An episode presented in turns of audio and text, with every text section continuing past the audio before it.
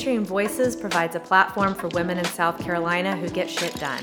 I'm Nell Fuller, the co founder of FemX Columbia and Fem Capital, and each week I'll dive deeper into the stories of inspirational women who make an impact in the Columbia community and beyond.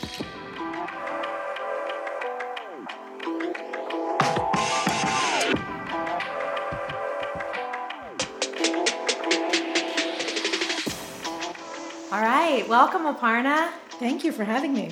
Yes, I'm so excited that you're here today. I have we have so much to learn from you. You're doing so many awesome things. So let's jump right into it. Um, first, introduce yourself and how you identify, and um, a little bit about you. Sure. Um, my name is Aparna Polavarapu. I. What do you mean? How do I identify? she, her, his, him. Oh, okay. Um, you know, how do you identify yourself? Okay. Um, yeah. So I, I use she, her pronouns. Um, I, uh, gosh, how long have I been in Columbia now? A little over eight years. Okay. And I um, am a law professor over at the University of South Carolina. And I have recently founded, and I'm the executive director of the South Carolina Restorative Justice Initiative. Awesome. So, first, talk a little bit about um, law and how you got into that. And particularly, I know your focus is restorative justice. So, talk a little bit about your journey to that. Okay, I'm gonna I'm gonna try to keep it um, a manageable length because my path, generally through life, is unconventional and circuitous.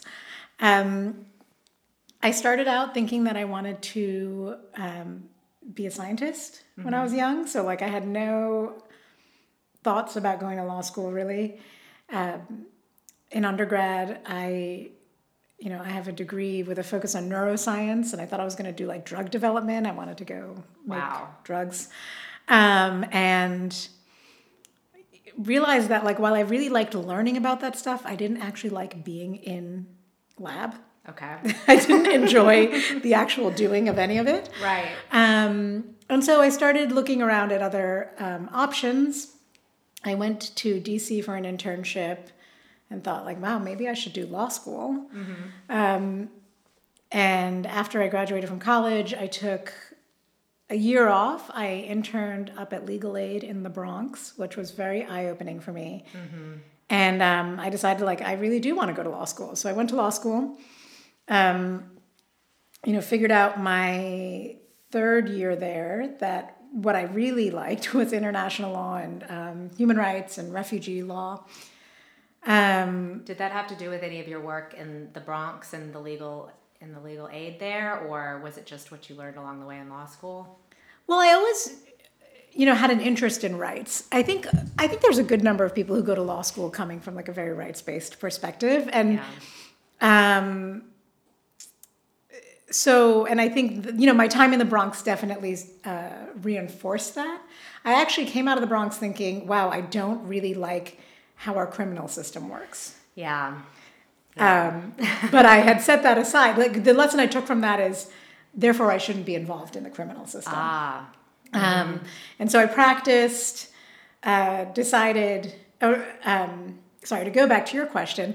So what i the interest in human rights and international work i picked up while i was in law school okay. um, from my classes that i took. Um, i practiced decided i didn't you know i didn't that wasn't really what i wanted to be doing. Um, and I started, I shifted my work to more international work. And when I came here, I'm skipping a lot of steps, but when I came here to South Carolina, I started, um, you know, I was, I was really focused on uh, comparative law and international rights, and I was working a lot in sub Saharan Africa. Okay. And this is actually what loops right back down, right back around to my disinterest in the criminal system. Mm-hmm. While I was there, I had a lot of exposure to informal systems of justice, and then also because of my background as, you know, a woman of Indian descent, um, I have sort of exposure that way through like the Indian traditions and Asian traditions, um, and I, the more I thought about the work I was seeing happen and all of the innovation, especially in Uganda, with the use of um, these restorative type practices to address problems of violence, I thought like I really should bring that here to South Carolina. Um, and there's been a restorative justice movement in the United States too that's been happening for a long time. But um, after coming back here and talking to people here to see what's been going on, I saw real need. Right. So, from re- when you say restorative justice techniques and um, traditions that mm-hmm. you were seeing, particularly in sub Saharan Africa, talk a little bit about what that means. Sure. So, yeah, it's a good question because it's a broad term. um, so, the way I like to describe restorative justice is when it's being practiced in response to a harm that's been committed, what it is is it's a bringing together of all the parties who are affected by that harm. So it's not just the person who's hurt somebody else and the person who's been hurt, mm-hmm. but usually like members of the community in some way. So what I saw when I was in Uganda was through a process called reconciliation, um, and I was specifically looking at the use of reconciliation to address domestic violence, um, which has a broader meaning in Uganda than it does here. Um, and that would involve conferencing usually with the the two parties, right? So whoever was directly connected to the violence, but also sometimes family members, clan members, community elders, anyone else that they felt was um, an important stakeholder. And then they would have these long conversations where they would talk about what had been done. Uh, the facilitator would bring in the law sometimes just to say, um, see, this is so important that it's actually against the law, or like the Constitution says um, that that equality is a right and people have a right to be free from violence. So it wasn't like driven by the law, but it, the mm-hmm. law was brought in to say um, these are the important norms in our community. Right. Um, and then from there, try to at least the facilitators I, I really that um, I really responded to who were working really hard to try to change behavior would say, um, you know, here's why what you did was wrong. Let's talk about the impact. They would give opportunity for everyone to speak. And then at the end of that, an agreement was made, right, to, um, to hold the people accountable mm-hmm. in some way. So oftentimes they would make some sort of reparation. And by reparation, it doesn't have to be financial, it can right. be it depends on what the person needs. Right. It can be as simple as an apology. It can be here's steps I'm taking in the future. Here's how we're going to live from now on. Right. Um, as well as you know, well, I guess I kind of already said this, like um, how I'm going to change my behavior, mm-hmm. how we're going to ensure that this doesn't happen again. Yeah. So how does um, how does that fit into like the U.S. legal system? Do you find that there's room for restorative justice? Is there a movement towards that? Or um, is it kind of the legal system versus restorative justice? I think, well, from what I've seen, right, um, we definitely have space for restorative justice here in the United States. And that's a movement that um, has been around for several decades now. Um, and again, the US movement um, involves practices that look a little bit similar to what I just described. Mm-hmm. But also, there's a whole other area of restorative practice that's like not in response to direct harm. Okay. It's just um, kind of like maintenance or prevention practice. Right. But we do have. Uh, there are examples of restorative programs that are attached to courts, so they work with the courts. Mm-hmm. And I will say that I've been speaking to people here in um, South Carolina who are directly connected to courts who are interested in developing or working with an existing restorative justice program. Wonderful. To send people to. But there are also practices, and this is what I think is really important to highlight. There are um, practices in this country that are available for people who don't want to go to court. Because mm-hmm. the criminal system is not for everyone. No. so, um, and there are communities who will never, ever go to the state, right? right? So um, these practices offer them an opportunity to resolve these problems in mm-hmm. a way mm-hmm. that works for them and in a way that the state just can't provide. Right, right. So, um, is there a model that has worked in the United States, like in another city or state um, that you are inspired from or draw from? So there are a few different models that I'm pausing because I'm struggling over the word work. Mm-hmm. right.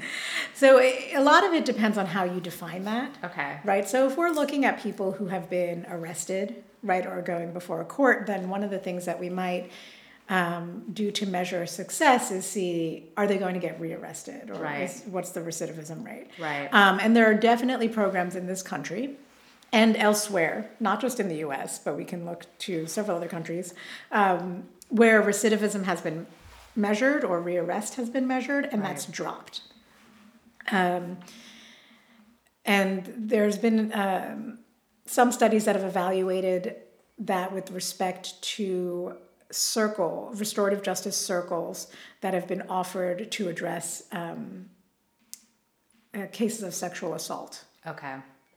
right? And so they've actually found that in some of those, um, you know, people were not getting rearrested, right? Yeah. Um, in terms of, there are a couple of programs too that show data with juvenile justice as well. Um, in other cases, it's harder to measure, right? Because if you have a, a community where people are not ever calling the police, Right. you can't measure things in that way. Right. Um, So who drives the process in the community if the state, like if the state doesn't get involved and they can be, I guess, not treated or the problem can be treated um, or dealt with outside of that? Who does that? Well, often so you need some sort of you need a facilitator, right? You need someone who's gonna who's gonna agree to um, help move this process along, and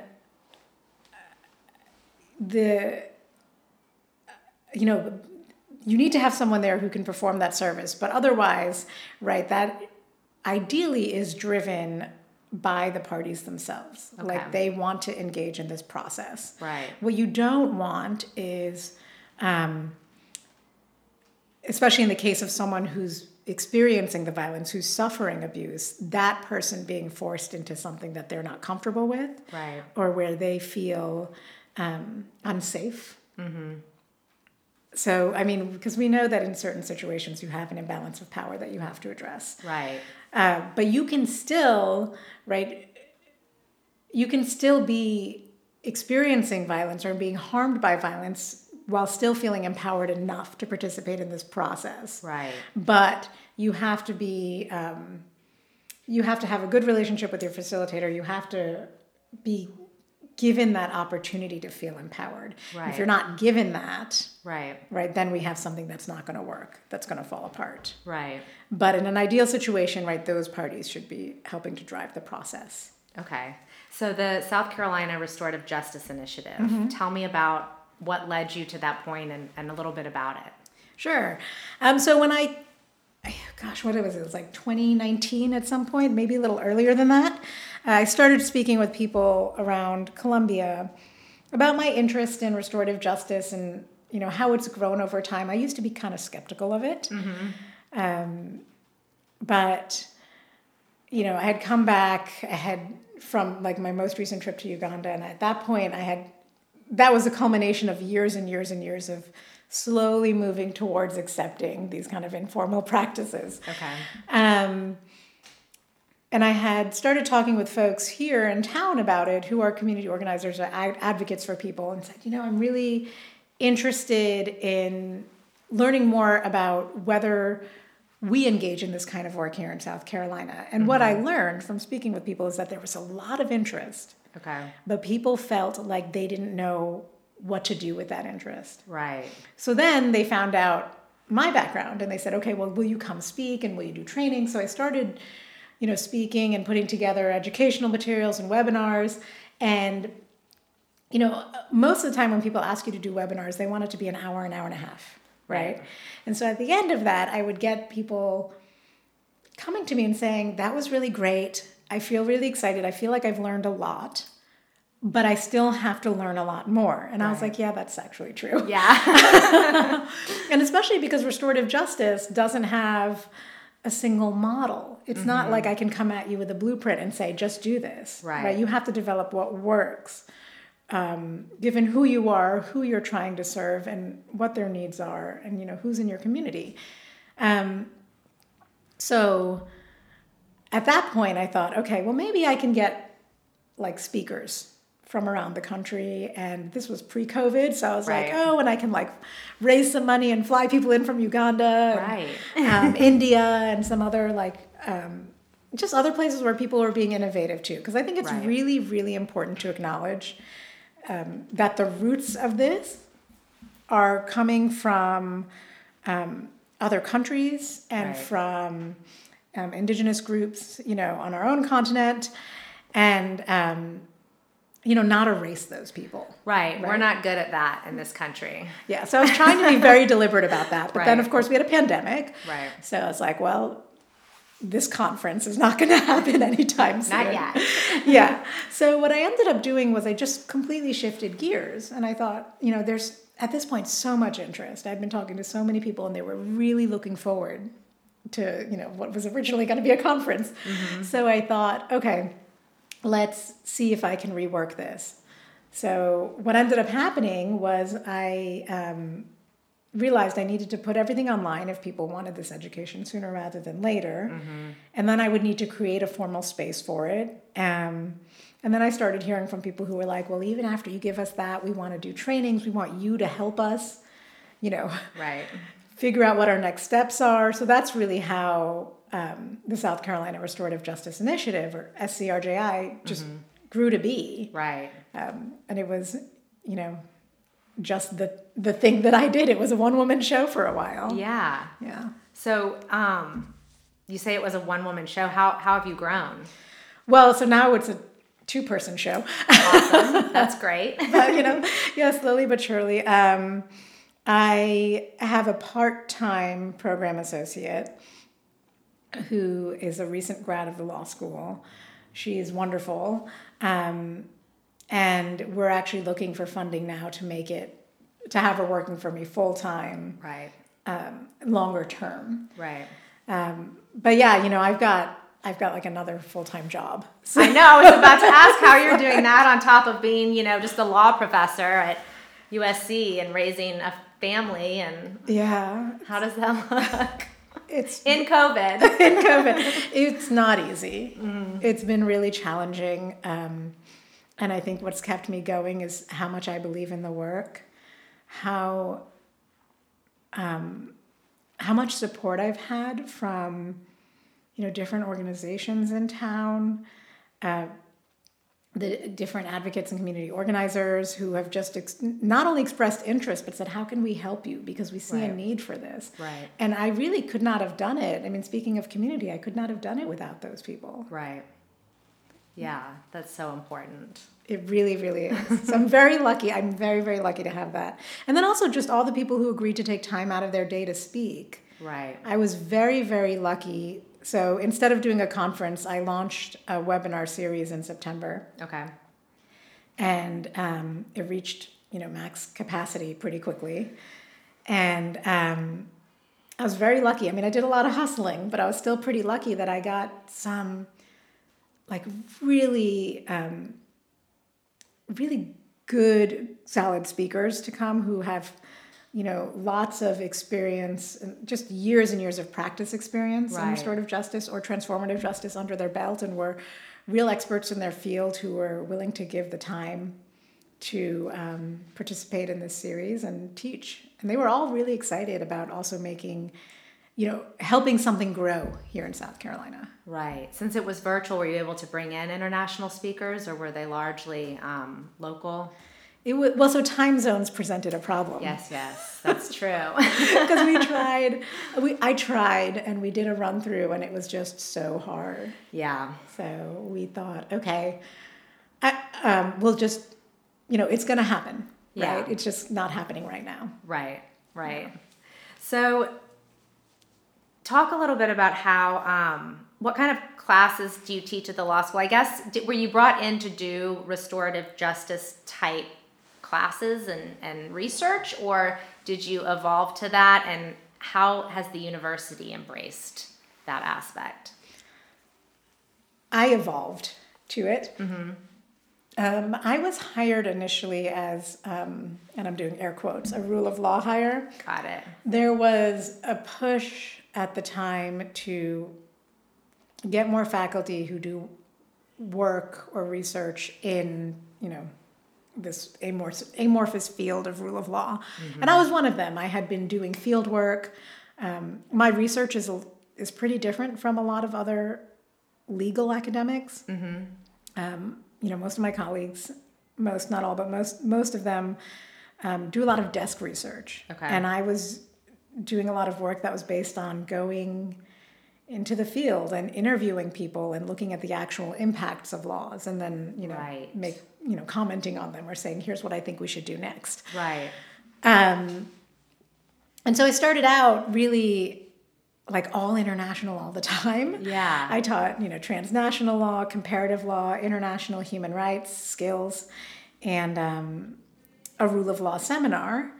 And then over the course of my research i became you know, increasingly interested in restorative justice. And it wasn't that weird for me because I, as I said, my research, I was always focused on informal systems of justice and alternative right. approaches to justice. So it's not like this is completely out of left field, so to speak. Right. But um, it's new growth, I would call it. So I've added a new class. It's a seminar on restorative and transformative justice. Mm-hmm. And it's been really phenomenal to teach. I'm so excited. I was a little nervous because I thought, okay, I've got law students who have, um, you know, been taught in a system that works a certain way. Right. Now they have to sit in my class and I have to say, now let's just dismantle that. Right. Right.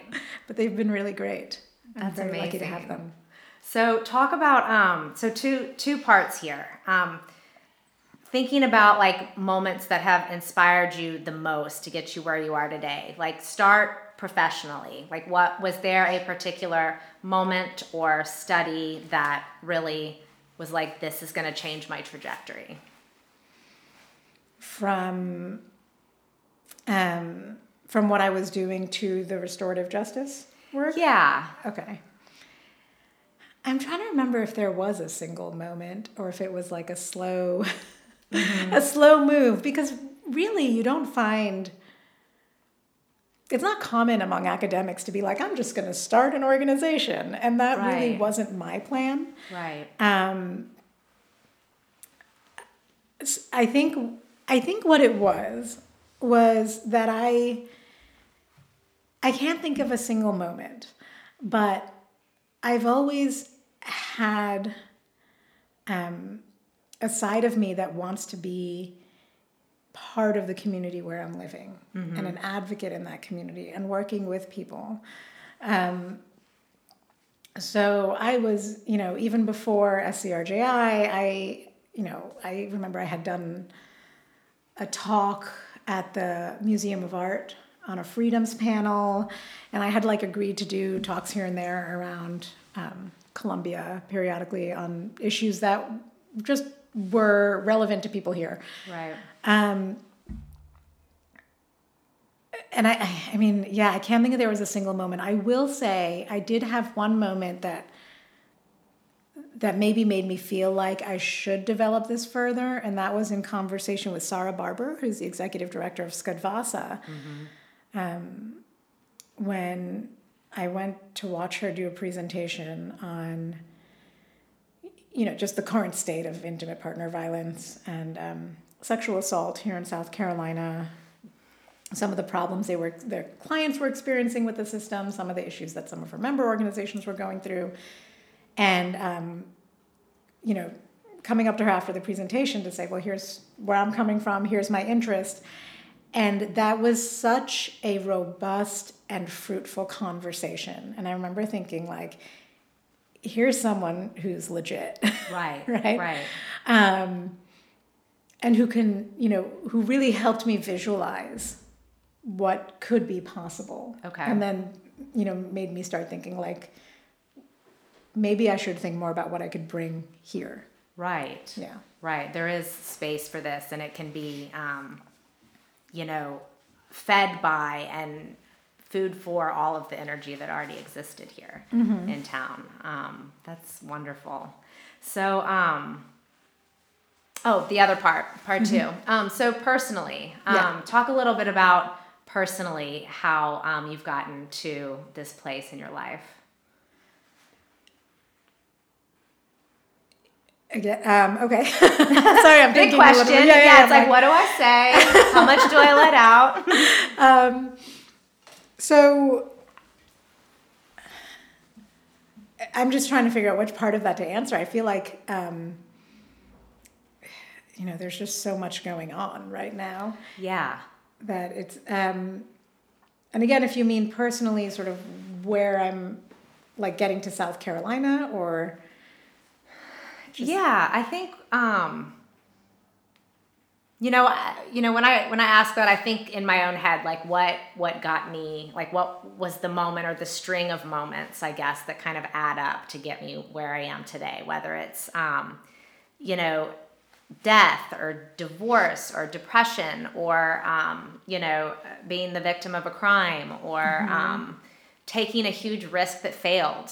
Like are there moments like that along the way that have really pushed you forward Yes. um, I think for me, it's been, it's just been a lot. If I had to describe myself or, or sort of um, isolate my, like the story of my life into moments, there would be a string of moments where I'm just trying lots of new things. yeah Um, and then saying, maybe this isn't exactly what I should be doing. So let me change it up. Um, so for me, it was like, like I said, I, you know, so what I had said earlier, right? My path is, is not conventional Right. and circuitous.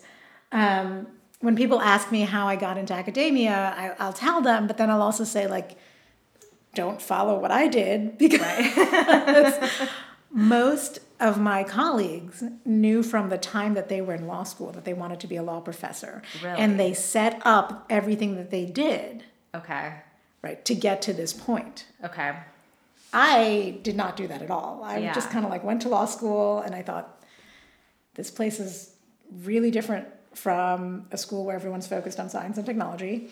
Um, yeah it's really really different um, i you know practiced at a firm and then i went to grad school for international affairs and i you know i think near the end of that during my second year of my master's degree i was like maybe i want to be an academic right which is not the path you're supposed to take right you're supposed to like plan all your classes and think about how to get the best grades, right? And I just would be like, oh, this is interesting. I'll just take it. Right. You know, it adds an extra two hours and I'm exhausted and I'm not going to have time to do it properly, but I'm interested. Right. Um, that's not really what people would tell you to do. Right, right. The advice would be like, be strategic, try to get the best grades, go get a clerkship, then get another clerkship, write a few papers, and you know, I just was like wandering around, Right. doing what I wanted to do, trying things out, and I'm I'm not unhappy about any of it.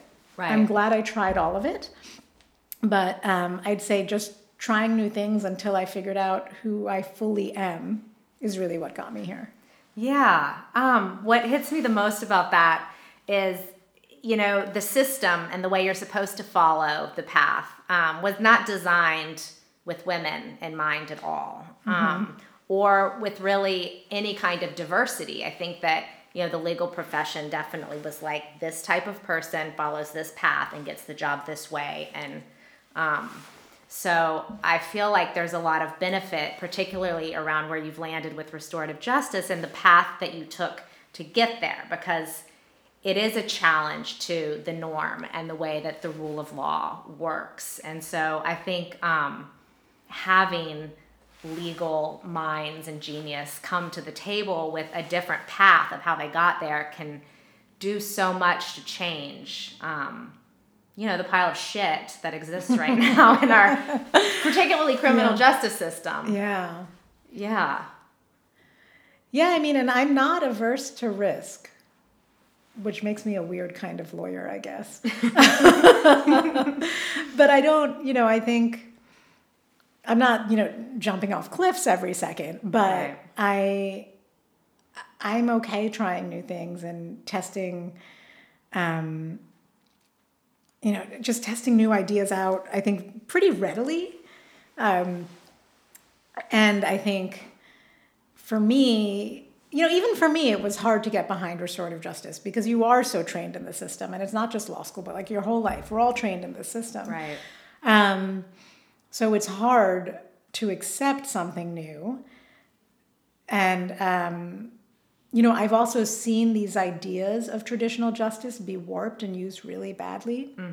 So I had that baggage also. Right. where I was like, I don't, this is going to be terrible, right? Right. Um, but so I can't say like I just, you know, immediately realized it was great. I definitely had resistance to it at first. Yeah. Um, but yeah, I was, you know, what I, I saw that maybe I was wrong Yeah. and that this, you know, could really offer something to people that our criminal legal system does not. Right. Right. Yeah.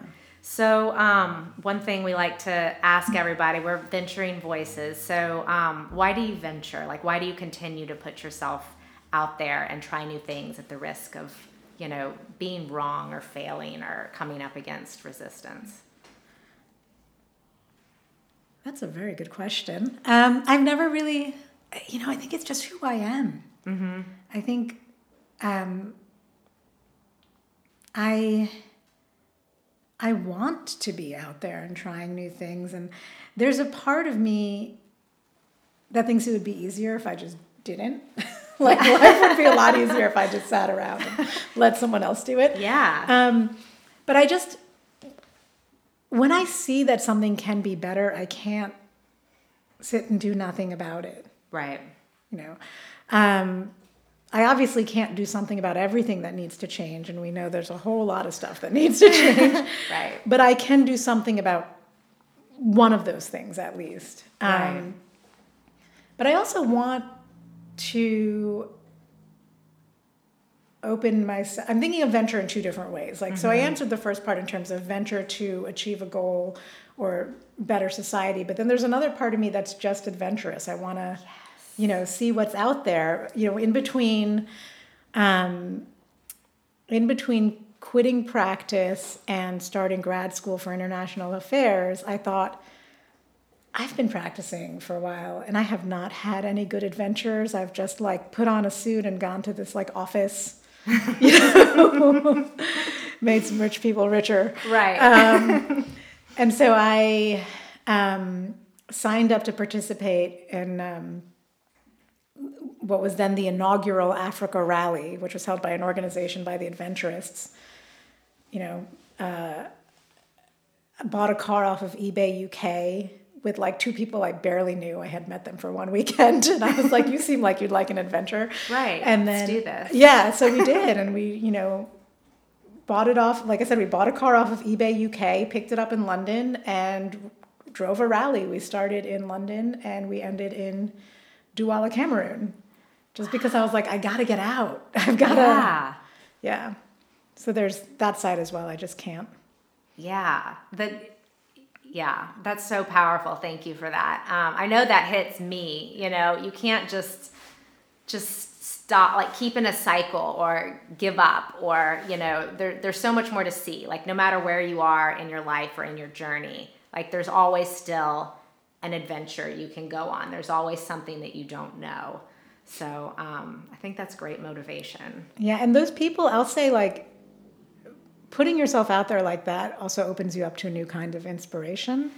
yeah You know, because I've met some amazing people in places where I never expected to. yeah And they, some, you know, we've had our mishaps, but like just some wonderful people who really showed me just um, the depth of like but just how big their hearts are, right? Like how Yeah. much humanity can do for us right if we're willing to just be open and embrace each other. And so that's been really like a big part of my life too is trying not to forget that.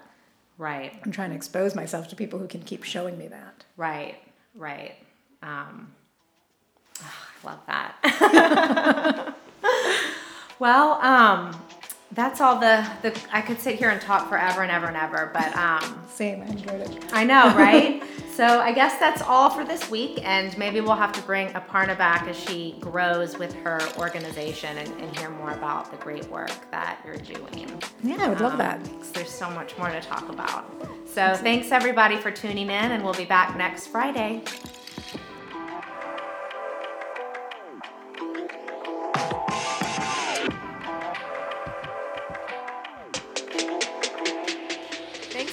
Thanks in to Venturing Voices. We're excited to release a new podcast every Friday, which can be found on our website at femxcolumbia.com forward slash venturing voices.